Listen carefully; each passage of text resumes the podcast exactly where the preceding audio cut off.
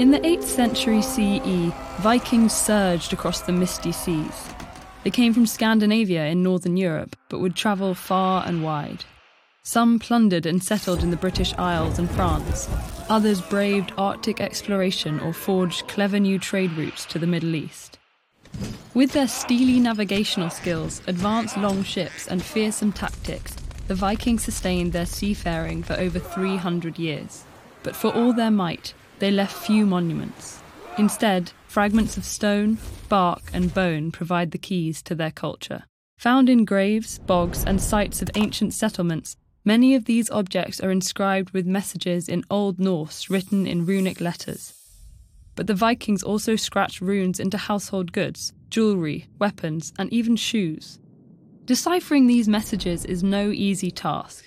Runes are short, straight and diagonal lines that make up an alphabet called the Futhark. All classes of people spoke and wrote this language, in many different dialects. There was no standard spelling. They wrote the individual runic letters by pronouncing the sounds of their regional accents. Some of these inscriptions also bore the influence of other cultures the Vikings interacted with. The runic inscription, "Love conquers all," for example, is originally a Latin phrase from the poet Virgil. Many, like the enigmatic Rök Runestone, were carved in verse, highlighting the tradition of Old Norse poetry. So even though modern runologists can read runes, their meaning isn't always obvious. Still, in spite of the remaining mysteries, many inscriptions memorialising the dead and recording local histories have been deciphered, along with some containing magical incantations. The Ramsund runes in Sweden are carved on a rocky outcrop beside a bridge for travellers passing over swampy ground. This causeway was commissioned by a prominent local woman named Sigrid.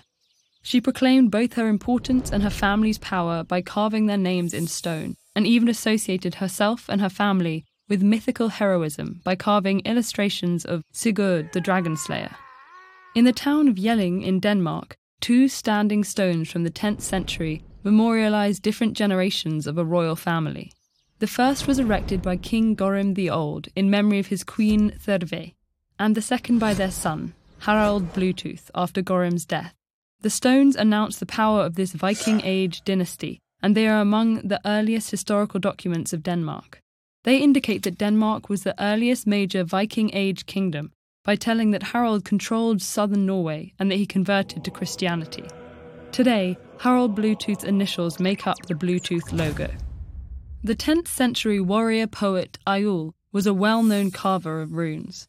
According to poetic accounts, he once carved runes on a horn filled with poison, causing the horn to shatter. In another story, Ayul saves a young girl's life by placing a piece of whalebone carved with healing runes under her pillow. Norse poetry tells of runic spells cast to ensure calm seas, safe childbirth and triumphant battles. But the exact nature of these spells isn't fully understood. Many of the inscriptions on swords, axes and spears are indecipherable. Other objects, like the Lindholm amulet, have inscriptions that could be incantations, riddles or religious messages. While it's difficult to pinpoint the end of the Viking era, by 1100 CE their seaborne expansion had mostly come to an end. However, people continued to speak versions of Old Norse throughout Scandinavia, and runes remained in use in rural areas into the 19th century. Today, many runestones remain standing at their original sites.